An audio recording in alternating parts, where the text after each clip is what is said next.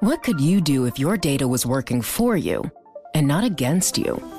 With Bloomberg delivering enterprise data directly to your systems, you get easy access to the details you want, optimized for higher level analysis, and financial data experts committed to helping you maximize your every move. Our data is made for more, so you can show the world what you're made of. Visit Bloomberg.com slash enterprise data to learn more. This is Bloomberg Crypto, a daily Bloomberg iHeart podcast, and I'm Stacey Marie Ishmael, managing editor of crypto for Bloomberg News. It's Tuesday, February 21st.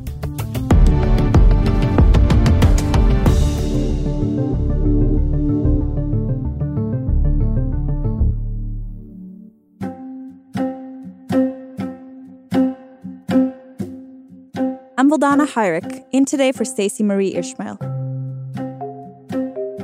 Bitcoin evangelist Roger Ver has said in at least one interview that when he was a little boy, he wanted to be a garbage truck driver. That way, he could drive heavy machinery around his neighborhood and get to talk to everyone. Fast forward to the recent past, and Roger Ver actually does talk to a lot of folks, just not while collecting their trash. He's instead been promoting Bitcoin as the future of money and finance, so much so that people started calling him Bitcoin Jesus. According to his website, he's one of the early investors in several Bitcoin projects, including Kraken, Blockchain.com, and Ripple. But in 2017, Ver switched his enthusiasm away from Bitcoin and more towards something called Bitcoin Cash, which is an offshoot of the original cryptocurrency. Recently, Ver became entangled with crypto company Genesis. So, what happens when Bitcoin Jesus speaks? Do people say, Hallelujah? Or do they say, Deliver us from evil? Here to help me explore the life and work of Bitcoin Jesus is Bloomberg reporter Olga Kharif.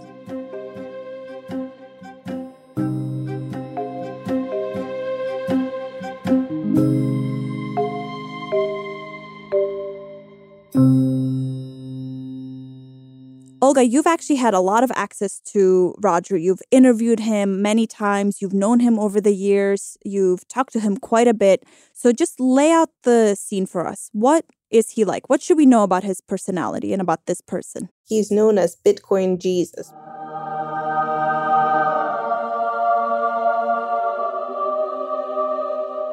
Because he actually found out about Bitcoin way before most people even heard the word he started buying Bitcoin in 2011 when it traded for less than one dollar, and of course now it's trading over for over twenty-one thousand um, dollars. And when he found out about Bitcoin, he started telling everybody about it. So there are stories of Roger essentially carrying on about Bitcoin at barbecues and house parties and pretty much he was talking about it everywhere he could get a chance to, and so he became known worldwide as Bitcoin Jesus. Maybe tell us a bit about his escapades within the space, because I'm curious about how he's been able to sustain this very interesting persona for the last decade or more. He is sort of very intense. He has very strong opinions about things. And one of the things he's best known for is the creation of Bitcoin Cash. So back in 2017, there were debates among developers about how to scale Bitcoin, and uh, there were different ideas about how to scale uh, the network. And Roger was a big believer that the main stream view of how to scale the network was wrong and didn't adhere to the vision that Satoshi Nakamoto, the anonymous creator of Bitcoin, had in mind because Satoshi wanted Bitcoin to be a transactional currency. And Roger felt like if this mainstream idea of what Bitcoin should become uh, was implemented, then it would become more of a store of value, which is what Bitcoin is today. And so he was part of a contingent that supported split off a version of Bitcoin network called uh, Bitcoin Cash. And of course, Bitcoin Cash is still around, although it's a much smaller network than Bitcoin. Uh, I mean, Bitcoin has a market cap currently of, I think, something like 450 billion, and uh, Bitcoin Cash is two and a half billion. But you know, it's a sizable and an important cryptocurrency out there that he supports. So basically, he has in the past laid out some views that maybe were counter to what people at the time were thinking, or maybe he was sort of being provocative in, in some sense. But I'm wondering what eh, what the sense is from you of how the crypto community views him, largely speaking, because obviously the name Bitcoin Jesus or the nickname Bitcoin Jesus sort of has this connotation, this larger than life connotation to it. Absolutely, it certainly does so years ago, he was probably an example of sort of the mainstream Bitcoin adopter who was somebody who was libertarian, opposed to government interference, somebody who essentially viewed uh, cryptocurrency as a way to avoid government interference and regulation. You know, cryptocurrency, as uh, a lot of the early adopters saw it, was a way to essentially move value around without government knowledge or regulation, which, as we more recently, I think, are seeing, is not quite how it's it's working out. But um, more recently, I think his views have been viewed as more fringe, as more institutions and retail investors had waded into the space. But he's obviously still a very well known figure in, in the crypto space. I like your use of the word fringe just to explain how maybe the space has evolved since those early, early years. But tell us maybe a bit more of how characteristic or how exemplary his libertarian or anti government views are, maybe of, of other participants who had gotten in a really, really long time ago, or even how prevalent views like that might still be in the space today? Or is is it really the case that this type of thinking has just sort of been sidelined within the crypto space over the years? Roger's views, I think, partially stem from the fact that when he was in his early 20s, he was convicted of illegally selling fireworks on eBay, and he was actually put in jail and has a very uh, dark view of uh, U.S. government. He actually, after that, he moved to Japan and and then to send, St. Kitts but a lot of early Bitcoin adopters uh, were people who essentially felt that crypto was a way to financial freedom and allowed people to not depend on governments that might devalue your fiat or do something something that could have ramifications for your savings or for your way of life.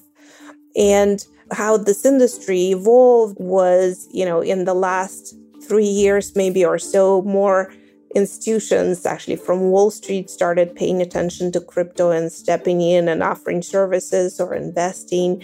We've seen a few sort of public companies invest in Bitcoin, and we've seen uh, millions of retail investors uh, step into crypto.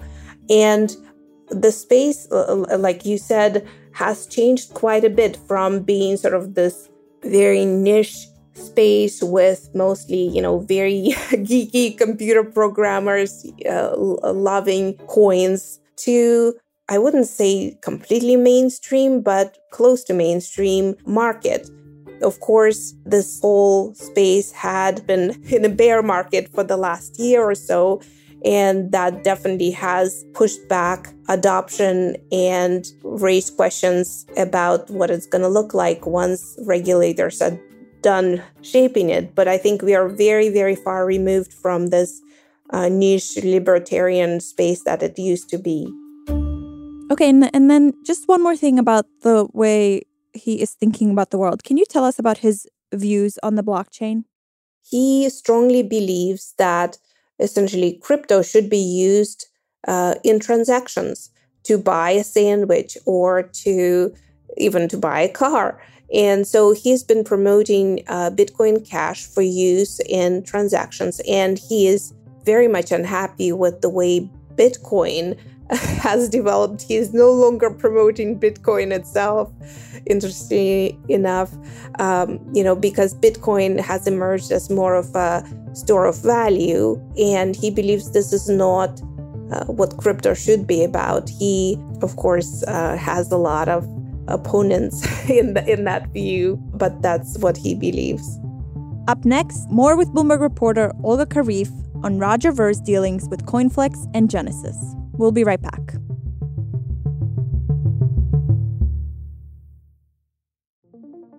What could you do if your data was working for you and not against you? With Bloomberg delivering enterprise data directly to your systems, you get easy access to the details you want, optimized for higher level analysis, and financial data experts committed to helping you maximize your every move. Our data is made for more, so you can show the world what you're made of. Visit Bloomberg.com slash enterprise data to learn more. Olga, we know that Ver has been entangled with Genesis, which also has been in the news quite a bit recently, as we know. Now, remember, the Winklevoss brothers have been waging a public fight against Genesis, even calling for Barry Silbert, the founder of the digital currency group Empire, to step down as its CEO. But they claim that he owes them millions of dollars for some trades that he had with them. So, can you tell us about what's going on between the two of them in this feud that they're having publicly? Sure. So, uh, Genesis has a lending arm and a trading arm. And the lending arm recently went bankrupt, but the trading arm of the company is still around and functioning.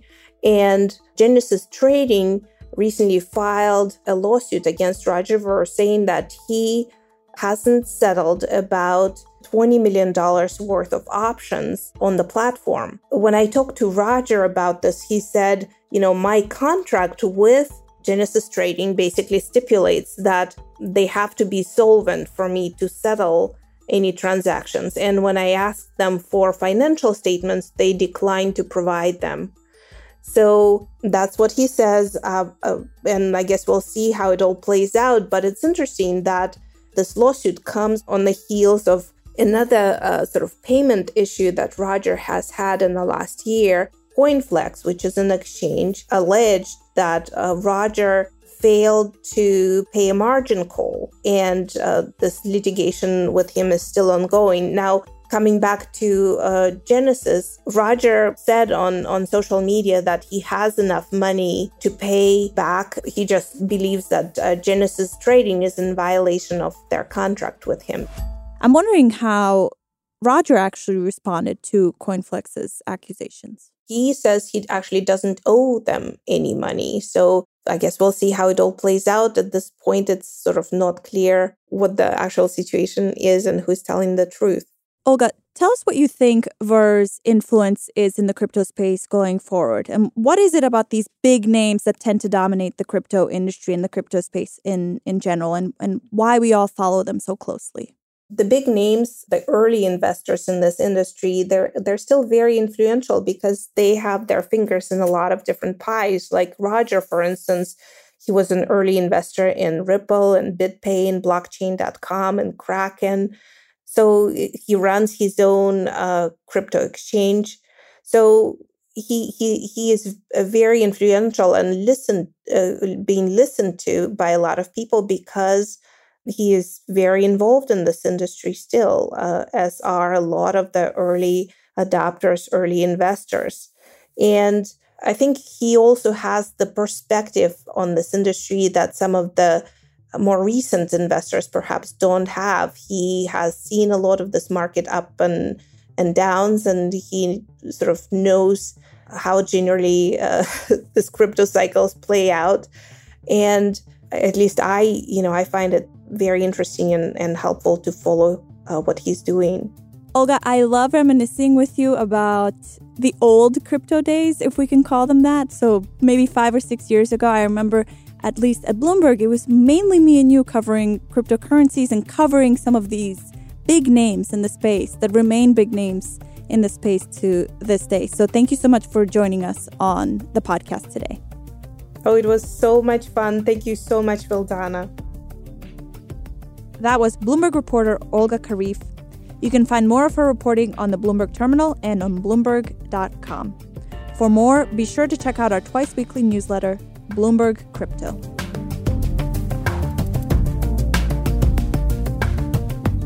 This is Bloomberg Crypto, a daily podcast from Bloomberg and iHeartRadio.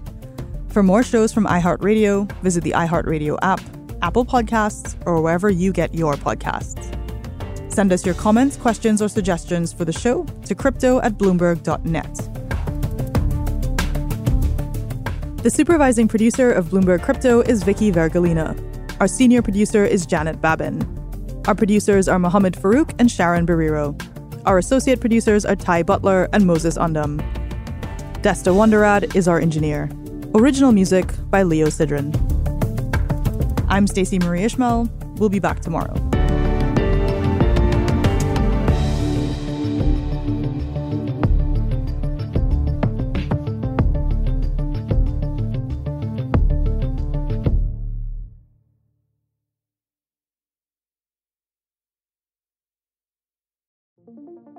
What could you do if your data was working for you and not against you? With Bloomberg delivering enterprise data directly to your systems, you get easy access to the details you want, optimized for higher level analysis, and financial data experts committed to helping you maximize your every move. Our data is made for more, so you can show the world what you're made of. Visit Bloomberg.com slash enterprise data to learn more.